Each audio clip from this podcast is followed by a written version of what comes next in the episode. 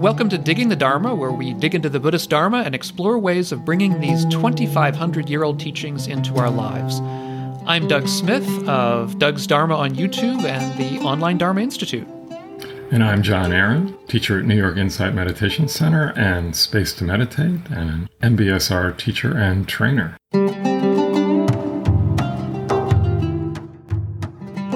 Well, hello, Jon. Good to see you again. Hello, Doug. Actually, I don't see you at all because we were having some problems, so I turned off your camera, turned off my yeah, camera. Yeah, So- we've turned out the cameras. I don't, I don't know. You know, it's one of these things where uh, the the dukkha of modern technology, where Yeah, it's one of those days. And, yeah, uh, where this the, the the information is unstable going through from one end to the other. so we have to turn off turn off our videos and hope that yeah, hope for the best. You know, I, know what you look like, and and nobody can see us anyway, so it doesn't really matter. And it's just about right. Right, the connection is unstable. So, so you know, one of the things we were going to talk about today are the the hindrances, the five hindrances, the five common hindrances, Right. uh, which can create a certain level of instability in our practice, particularly if we're not sure of how to work with them and how we relate to them. You know, we've touched on them in the past, I think, but we've never actually done a podcast specifically about them. And uh, they're really important. yeah, they really really important.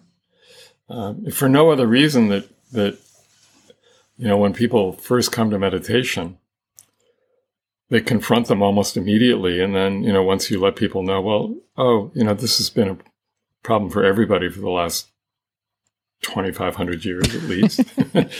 that at least normalizes the situation and the fact that they're Yeah. you know a key teaching within the four foundations of mindfulness normalizes it even that much more.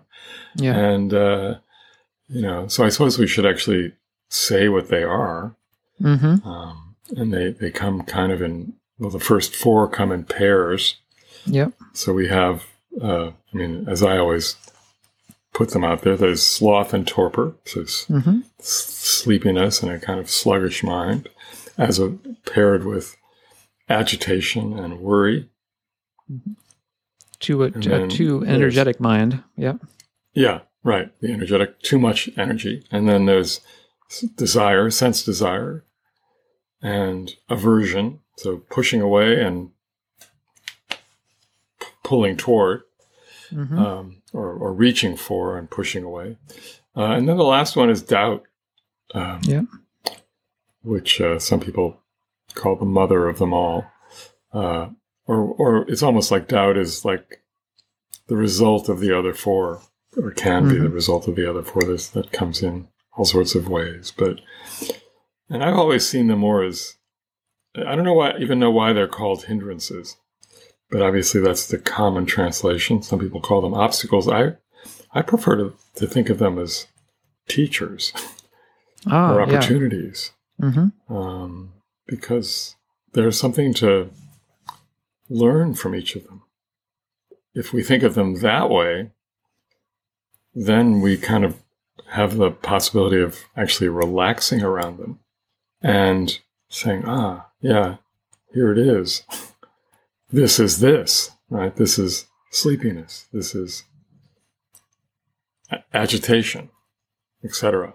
So it's like how to, and then and then finding creative ways of working with them. So you know, I'm curious to know how you work with them yourself, Yeah. Well, I mean, or don't they arise for you? Oh, well, don't I wish? Yeah, I mean, there's there's so many different uh, techniques that you can use with each of them. The techniques are sometimes successful for a while. Um, they're not always successful, and it sort of depends. It depends entirely on the hindrance.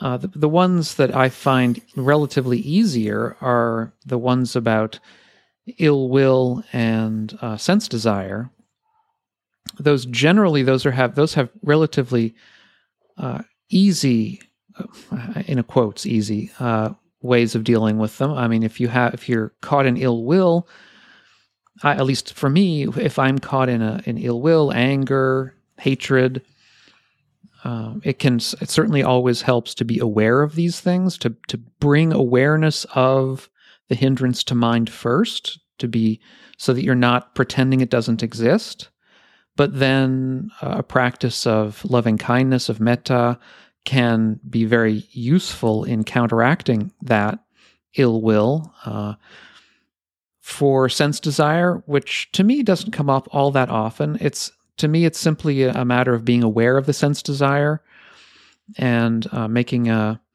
you know, a sort of a decision with that awareness to put it to one side for the time of the meditation.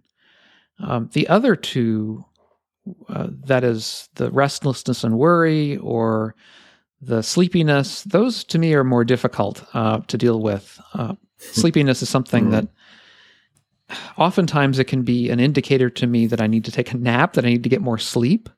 But if I'm, you know, if I have enough sleep and, and all the rest, then I usually don't, that's usually not a problem. It's usually a, an indicator to me that I needed more sleep the night before. Uh, with restlessness and worry, that's to me probably the most difficult. Uh, and I remember a meditation session with a uh, Bhikkhuni, a female monastic that we had at at, Insight, at New York Insight several years ago. Sayalai Susila was her name, I think, and mm. she was asked the question uh, by one of the people in attendance: uh, "What do I do about restlessness and worry? How do I, you know, what kind of what kind of uh, th- antidote can I give to that to that hindrance?" And her her response was practice. you need more practice. and yeah. I think that's right. You know, I think that's right. Yeah. It's something that just sort of it tends to go away s- slowly with with practice. Uh, now, I mean, all of these are hindrances in the sense that they're that they hinder the, in particular, our ability to attain jhana or deep states of meditative absorption. I think that, at least within the early tradition, that was sort of the way they were uh, one of one of the key ways that they were understood. So, uh, although that you know they're they're also a hindrance in the sense that they get in the way of mindfulness, but uh, so they're they're they sort of they they show up in a number of places in our practice for sure, and a number of places in our life. That's well, one and, and questions. You know, yep, I exactly. ask. It's like, yeah, where else do you have this?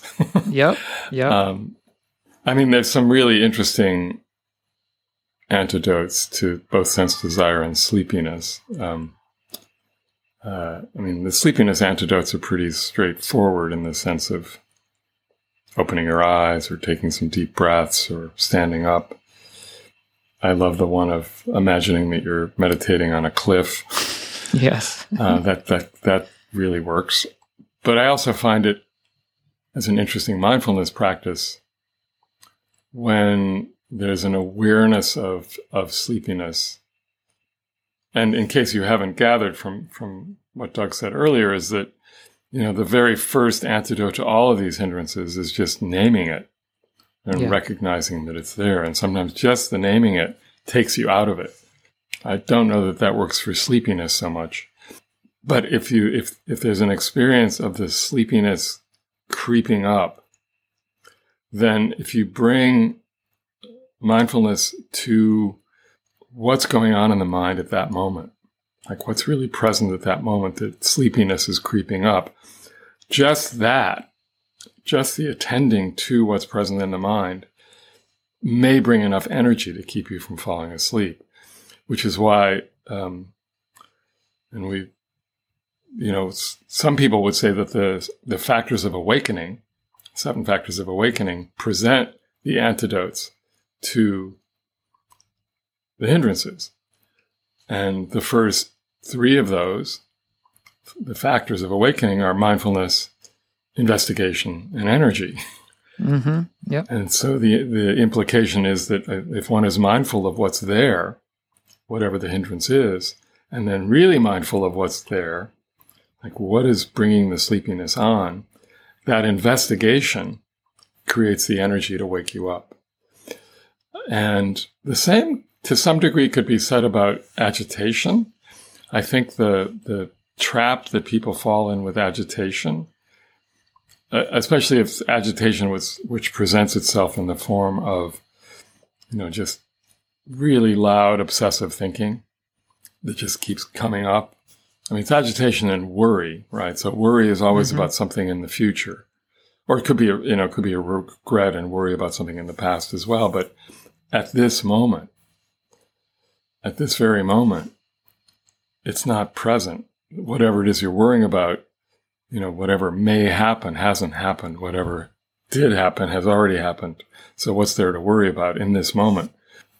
But I think the trap that people fall into is thinking that they can actually, you know, stop it and, you know, try to kind of trap it and like put it somewhere. Right. Um, and in my experience, just letting it, letting that obsessive thought or the multiple number of thoughts, just letting them run. And eventually they'll quiet down. You know, and you can let them run without getting engaged with them. And it's like, whoa, where is the mind going right now? And it's like, that's another form of investigation. It's like, wow, you know, this little thing happened and this whole explosion happened around that of thoughts. Yeah. Um, and rather than thinking it's bad or good or whatever it is, it's just there and let it, let it run wild. Yeah. It can help also. It can help also to um, to name it. Uh, some people use Yeah.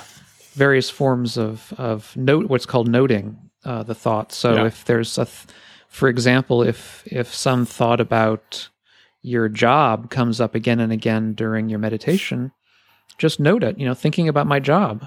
You know, thinking Yeah. about my job again, and making yourself aware of the re- repetitive nature of your thoughts can be an antidote to them over For sure. time. It's it doesn't Yeah. happen immediately, and you shouldn't expect it to happen immediately, but but over time, you'll notice, I think, uh, with the continuous practice, that yeah, you will, the thoughts will tend to diminish.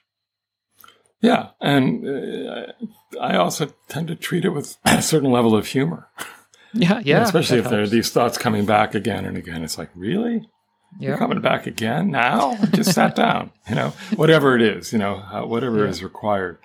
And, um, of course, the antidotes to sense desire, and sense desire to me is often just the mind wanting to be entertained.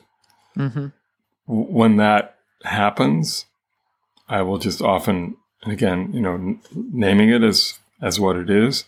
And when that happens, it's like my internal voice says, is this really helpful right now? hmm Um, so that's one, one, one way of working with it. Another possibility is, I mean, if it's sense desire for food or for, you know, a sexual desire that arises, of course, one of the antidotes is to envision whatever it is or whoever it is after it's been digested or when the person dies, you know, the corpse of that person. That's a little extreme when it comes to sexual desire.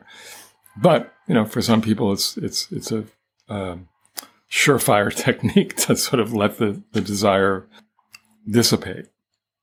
Yeah, I mean that's one of the ones that's actually suggested in the early texts, and Right.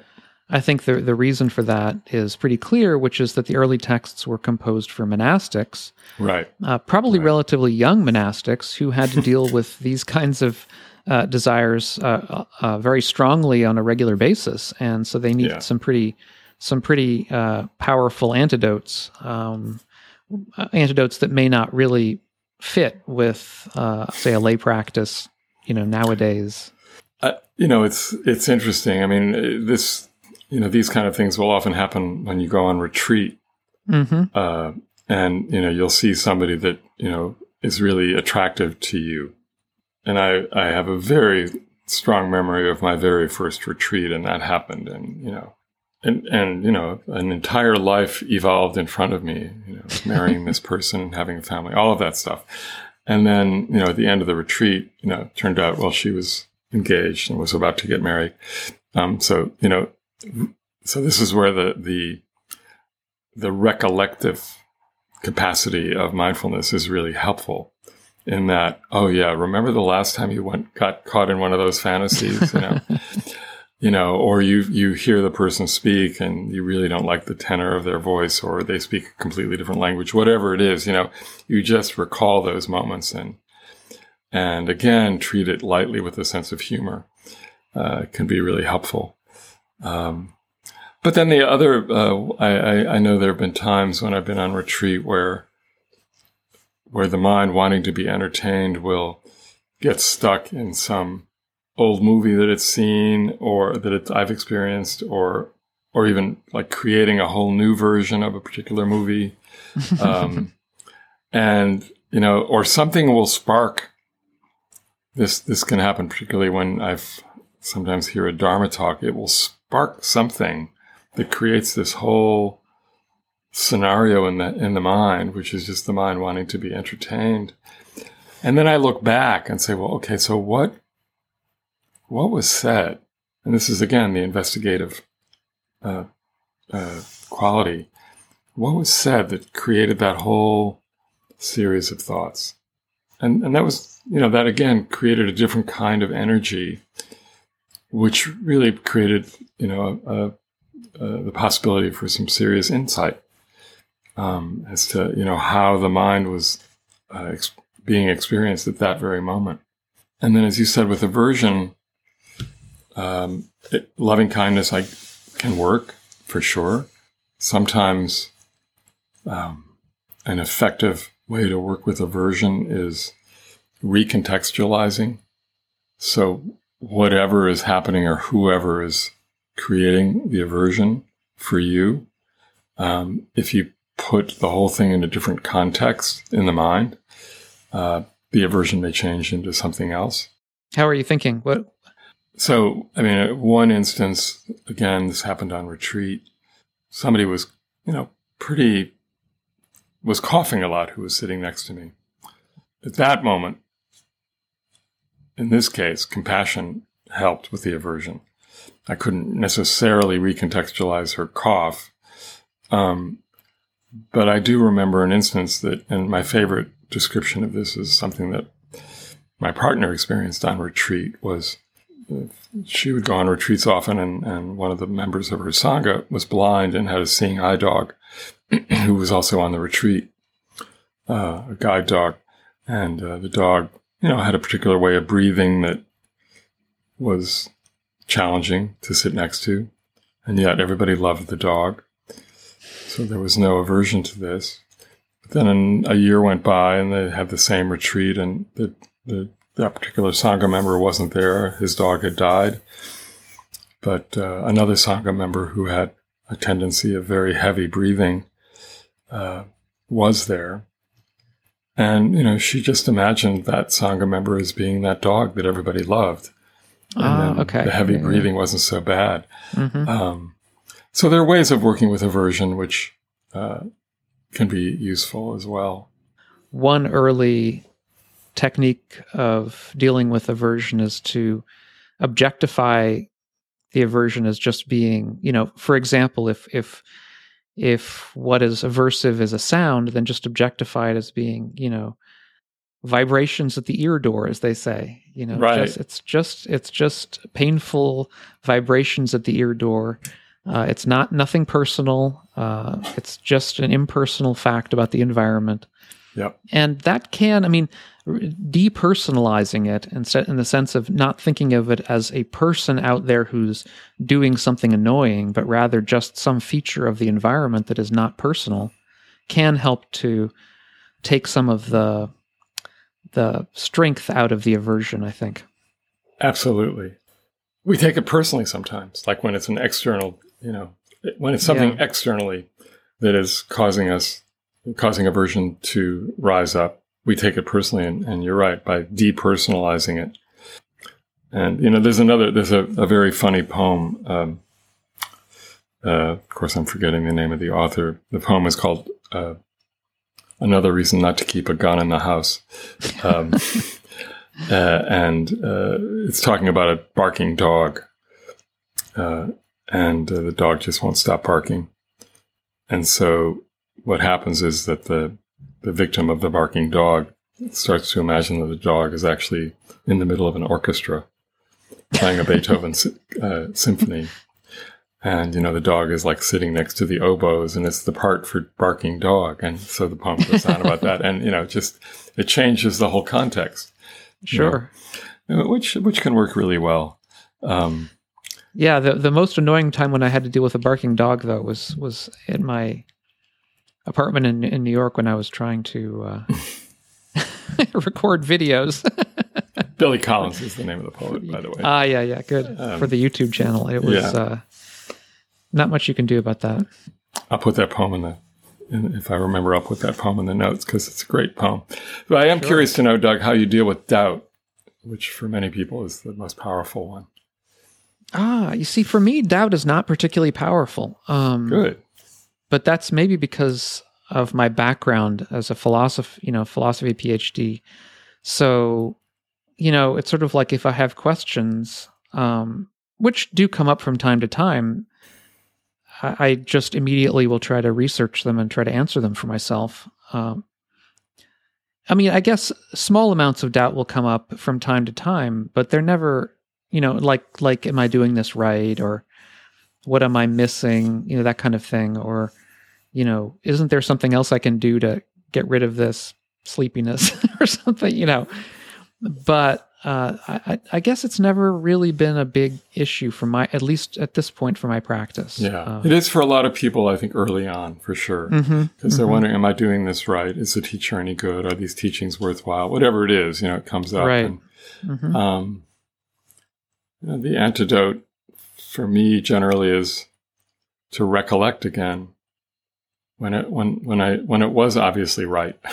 You know, when everything was was you know, wasn't doing anything differently, but but in that moment, you know, the mind was able to be tranquil. Just because it's not tranquil now doesn't mean that there's something wrong. Right. um, exactly. You know, or recolle- recollecting images of the Buddha can be really helpful for doubt. But Well, and asking questions, uh, Mhm. you know, if you if you have a teacher that Oh, you yeah. like, it's hard to do that in the middle of a meditation. But yes, right, yeah, right. But if it uh, if it extends past the meditation, Yeah. then uh, you know, asking questions, getting things clarified, and I mean, I think it's really important to say that if doubt continues with a particular teacher or a particular practice, uh, you know, there may be time to you know reevaluate. Yeah, maybe the teacher is sure. not right for you. Maybe Yeah. the practice is not right for Yeah. you. yeah, Uh, I mean, doubt can be can be a good teacher, and you have to allow it its space. Uh, sometimes it's the sort of thing that we can overcome and and get back to what we're doing, and sometimes it tells us maybe we should be doing something else. You know, and you know, some of us, let's face it, have because doubt can also arise as the inner critic. Mm, You know, yeah, the kind of doubt that Mara presents. It's like, who are you Sure. to be doing this? You know, hmm you can't do this. you know that that can often uh, be how doubt is experienced, which can for many people be really powerful. hmm And I think that, again, you know, recognizing that for what it is, recognizing the, you know, normalizing it in the mind because it's something you've experienced before and, and kind of working with it as the Buddha would by inviting it in, you know, inviting Mara in uh, for tea. and naming So, Mara, yeah, you know, naming it. as you said, yeah, And so, you know, that, that can be a great way of working with it. hmm And the other really important aspect of these hindrances is knowing when they are not present. hmm yep, Uh, and it can be a really helpful kind of checklist. Oh, the mind's not sleepy. The mind's not agitated. The mind is not filled with sense desire, nor is it having aversion. hmm There's no doubt. Okay, good to Yeah. go, you know? Um, yeah, yeah. Or even if it's with one of them, just to know that the other ones aren't there. You know, that can be something of a, you know, if you're feeling down about your practice because your mind is, uh, you know, crazy and sort of zipping around from here to there, at least you're not sleepy, right? Yeah. Good point. Yes. Uh, yeah. So so these are you know and and as as we implied, I mean they're a major part of the teaching. It's the it's the first teaching in the last foundation of mindfulness. The fourth foundation of mindfulness is about the hindrances, knowing when they are present and knowing when they are not. Yep. Um, and if they are present, you know, skillful ways of working with them. Um, and I really encourage people, you know, to check out within your non-formal meditation life when they're present, you know, Yes. uh, Mhm. that's really where the teaching hits the road. It's like, oh yeah, there's agitation. How can I deal with this now? I'm not in formal practice. How do I deal with agitation? How do I deal with aversion, etc. So yeah, they're really important part of the teachings and really, really helpful in terms of being able to spot them, name them, accept them for what they are, and then do a little practice, bring curiosity to them, and and, and explore ways of working with them. Yeah, because it can certainly make your day a lot better if you're not caught up in one or another of these hindrances, even, Mhm. I mean, outside of formal meditation. It makes, I mean, it makes for a much more mindful, mindful and present kind of way of living. Indeed. Great. So, friends, hope that's helpful. Yeah. And if it is helpful, consider buying us a coffee, maybe, Or three or We four or a- five. or three or four, or, or joining as a member, which is a, just a wonderful way to join us. And for members, we have special offers, one of which is a quarterly Ask Us Anything, which may even be on the podcast if you want. We might, we, we did one in the past with a member, which was fantastic. And might do it again. So We would like to do it again, in fact. we So- would love to do it again Yeah. if people want to. So, as you take this forward, you know, good luck with the hindrances. Just recognize them for what they are. And uh, we'll, we'll see you next time. Sounds great, Jon. All right. Take care. Thanks for listening. If you've enjoyed this podcast, consider leaving a review on your local podcast directory. It would help us out a lot. You can check Jon out at johnaaron.net and Doug at Doug's Dharma on YouTube and his Patreon page, linked in the notes. You've been listening to Digging the Dharma with Doug Smith and Jon Aaron.